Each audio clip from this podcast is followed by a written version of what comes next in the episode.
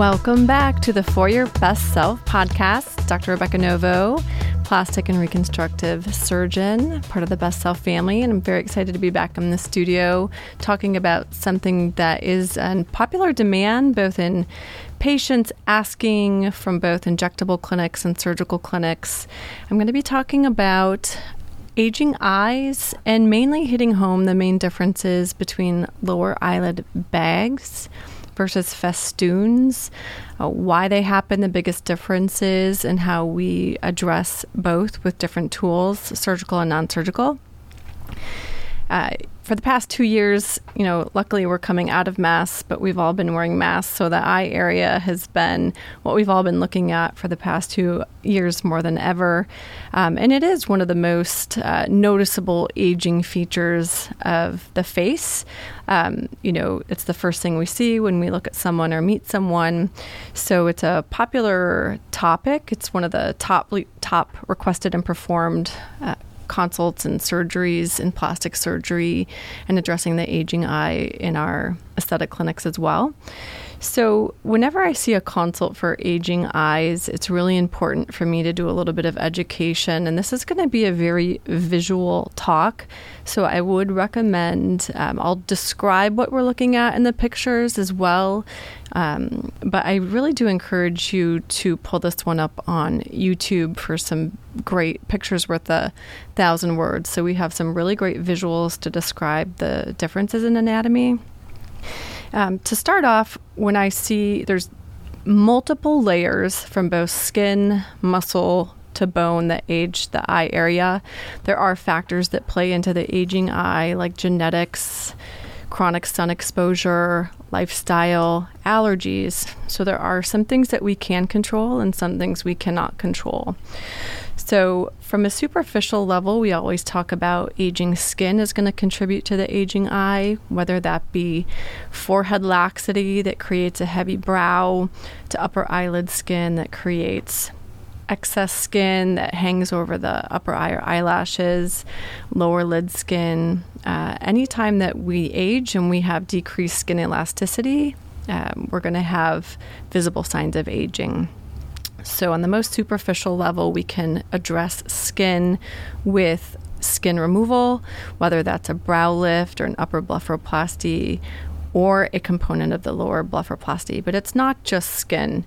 Deep to the skin, you have muscular layers. Uh, the frontalis muscle lifts and raises the forehead, so we might get lax there and lower the brow.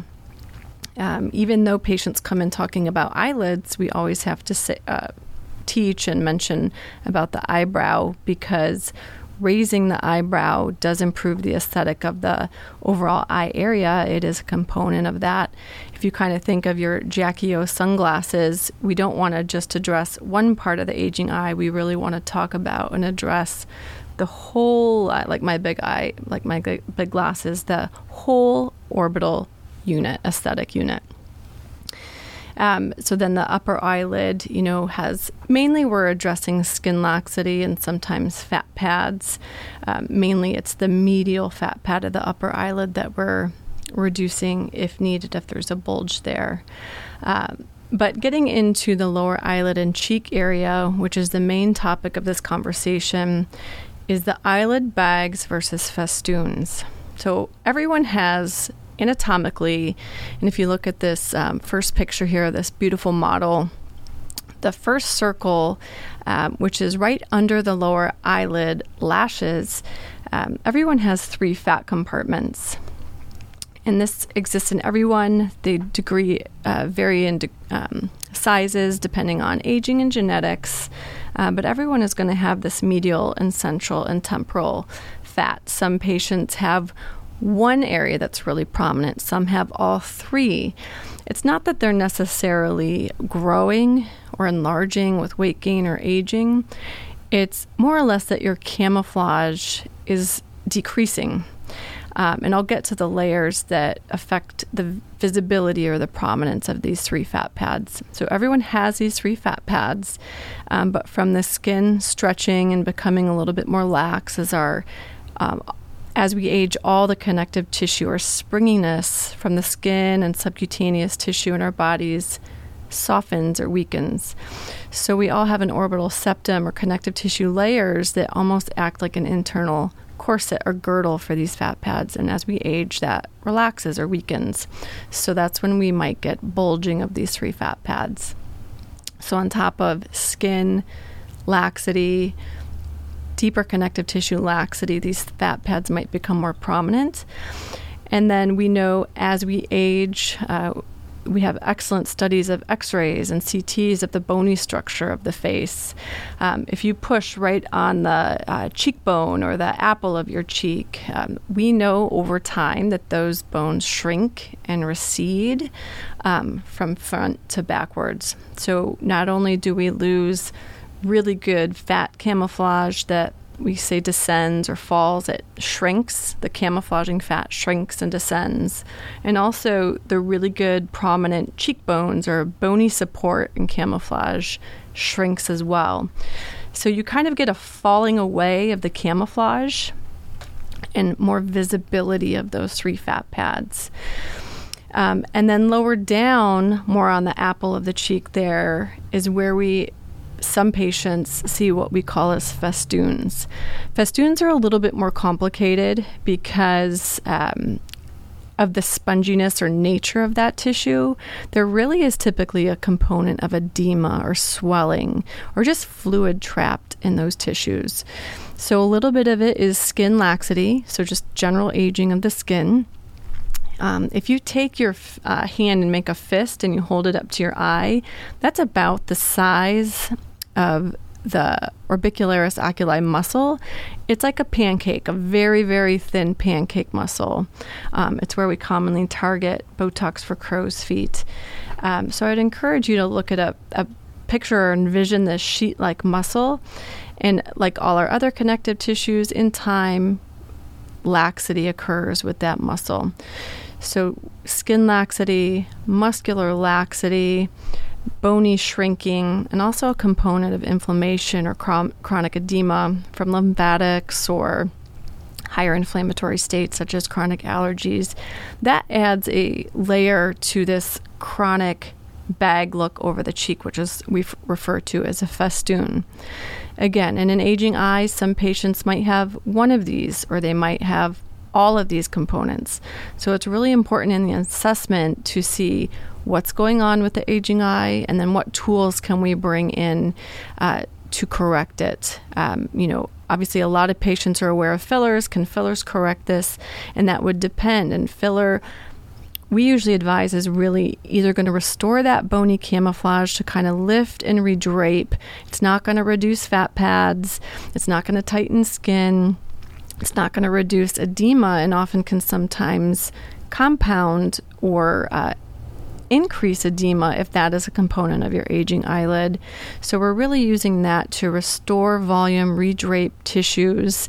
Um, but it's really important to ultimately have a conversation if okay, surgery is going to give you the result you're looking for versus refilling with fillers. Fillers are outstanding for tear trough deformity, which is really kind of the line between bags and festoons, where someone might be hollow or have a loss of tissue.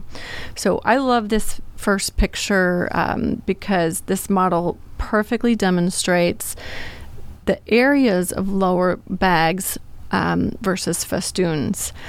Now, if skin is significantly lax, we'll talk about on a superficial level, sometimes we need to surgically remove that, um, as well as sculpt or reduce the fat pads. Uh, but sometimes we can, if skin laxity is not dramatic, we can do the surgery through the inside of the eye, sculpt and reduce those fat pads, and use some resurfacing to tighten the skin. Whereas festoons, um, can sometimes be complicated by surgery because if there is a chronic component of edema or swelling or inflammation, surgery can exacerbate or worsen that. Uh, but understanding what's causing the festoon on an anatomic level can really help us bring in the right tools. So often with festoons, uh, we start conservatively, or I encourage uh, lymphatic massage, which could be at home gua sha. There's great tutorials on um, gua sha self lymphatic massage, which is going to help decrease the edema or the swelling component. Um, sometimes it's a matter of medicine, antihistamines, things like that, if chronic allergies are a component. And often it's skin tightening, whether that's resurfacing or radiofrequency microneedling. And the technology of radiofrequency microneedling continues to improve to a point where we nearly have a non surgical blepharoplasty on the horizon, where we are going to have a deeper tool that can shrink fat pads in these three fat pad compartments that we've reviewed um, to be almost an incisionless blepharoplasty. So that is on the pipeline, which is really exciting. Um, but I love this first picture because it clearly demonstrates where we're speaking on fat bags anatomically versus festoons on the cheek and to address the festoon surgically maybe more of a cheek lift or um, you know lifting redraping that pancake muscle the orbicularis oculi to help support the, that tissue laxity oftentimes as well uh, during uh, lower blepharoplasty uh, we'll harvest some fat from somewhere else off in the tummy and add that uh, to where we're volume deficient to also refill and redrape the tissues nicely. Um, the next picture that we're going to bring up, um, it looks like a little chart here, um, is just kind of a comparison of lower eyelid bags versus festoons. In general, both are caused by aging, uh, which is mostly control of genetics and general health and uh, photo aging or sun damage, smoking. Um, and then the biggest difference is truly location and cause. Um, also, to help distinguish the difference for the two, is festoons are usually kind of boggy or spongy, and that speaks to, or compressible. If you push your finger down on your cheek and you can almost kind of hold and make it go away, that really speaks to the degree of just chronic congestion or inflammation or fluid that's there. Um, if that component is significant, um, surgery can has a higher chance of worsening uh, or exacerbating and really not resolving that if it's a true tissue is just chronically congested with fluid. So that's more where we'd want to get into our non invasives and more circulatory improvement. So I think that's a big, uh, an important differentiation differentiation point uh, between how they feel, whereas fat pads are going to be more firm and kind of springy. Um, versus uh, the festoons, which are more spongy or soft. Um, if you have a moment to look at the next picture, I love this. I think everybody, um, maybe I'm just a science nerd, but I think everyone would get a kick out of looking at the facial muscles. Um, again, this demonstrates really well that kind of circular pancake uh, muscle that goes around the eye. It affects our eye closing.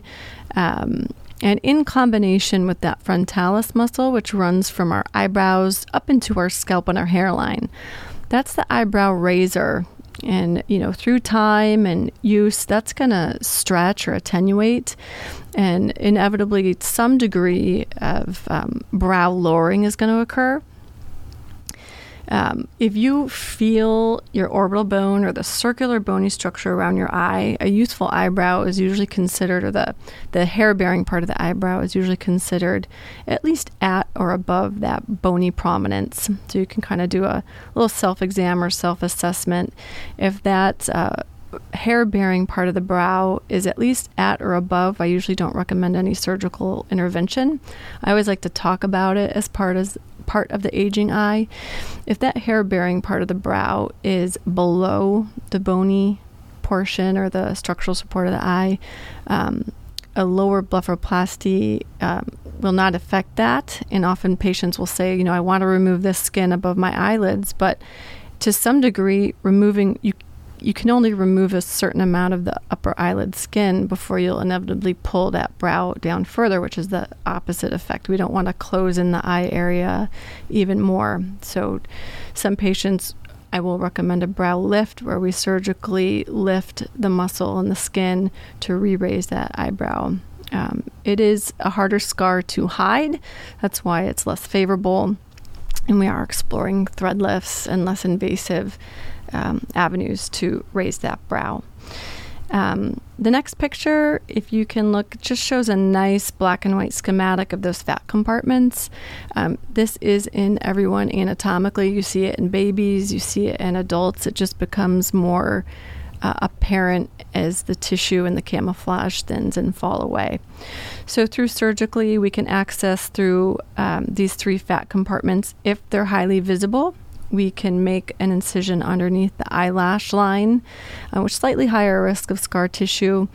Um, this would be if the skin laxity is significant. We need to remove some of that skin surgically. Oftentimes, I prefer under general anesthesia, not in the office. Um, going through the inside of the eye. Um, that's a scarless lower blepharoplasty, where you can equally safely access these three fat compartments, sculpting carefully, reducing them, not removing them entirely because that will tend to make patients look hollow or more skeletonized. So we want to very precisely reduce these and often add fat um, grafting to the tear trough and uh, restore that camouflage um, from fat, other fat loss and bony shrinkage. So the last photo here is another, it's a really nice cartoon referencing the incisions of upper and lower blepharoplasty.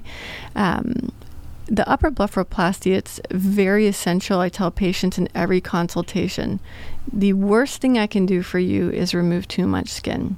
So we take a lot of time precisely removing what is exactly redundant or extra. You should be able to close your eye without a gap.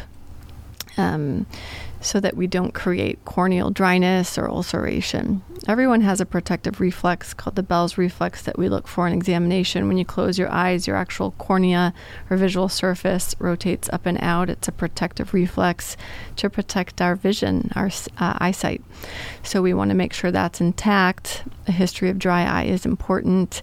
Uh, but most importantly, it is the surgeon's responsibility to remove uh, what I call Goldilocks, just right, not too little, not too much. Uh, knock on wood, I've never had to put skin back. Once or twice, I've had to remove a little bit extra if we had some fullness redundancy that I mean the patient weren't happy about. But it really is about getting that redundancy right and concealing the scar or incision to the best of our ability within the with the eye open and the natural lid crease. So this cartoon kind of shows you uh, estimated shape. Um, that is most commonly a skin only procedure that can be done safely and comfortably in the office. Occasionally, some patients will have uh, a medial upper eyelid fat pad prominence or bulge that we do need to reduce or sculpt, um, which is a little bit more vascular. Um, so that may or may not make you a candidate for in-office blepharoplasty or not.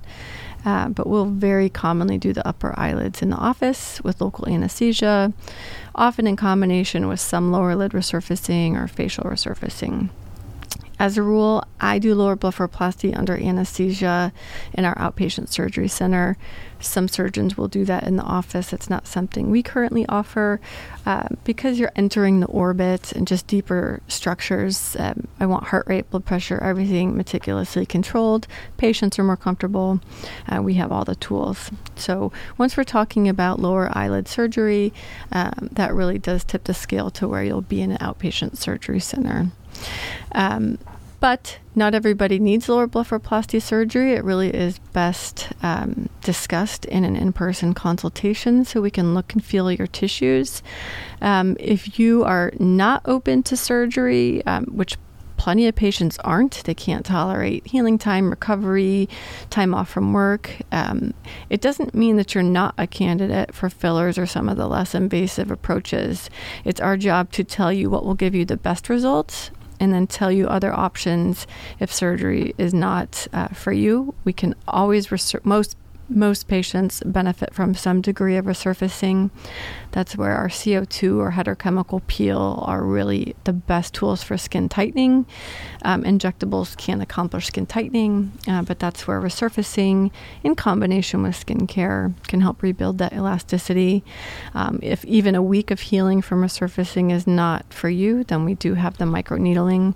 And on the pipeline is a new tool uh, that can as I mentioned, treat under the skin for fat pad reduction and uh, stronger skin tightening. So we are very excited about um, getting that tool and putting it to use to have a even stronger non-surgical eyelid uh, surgery option.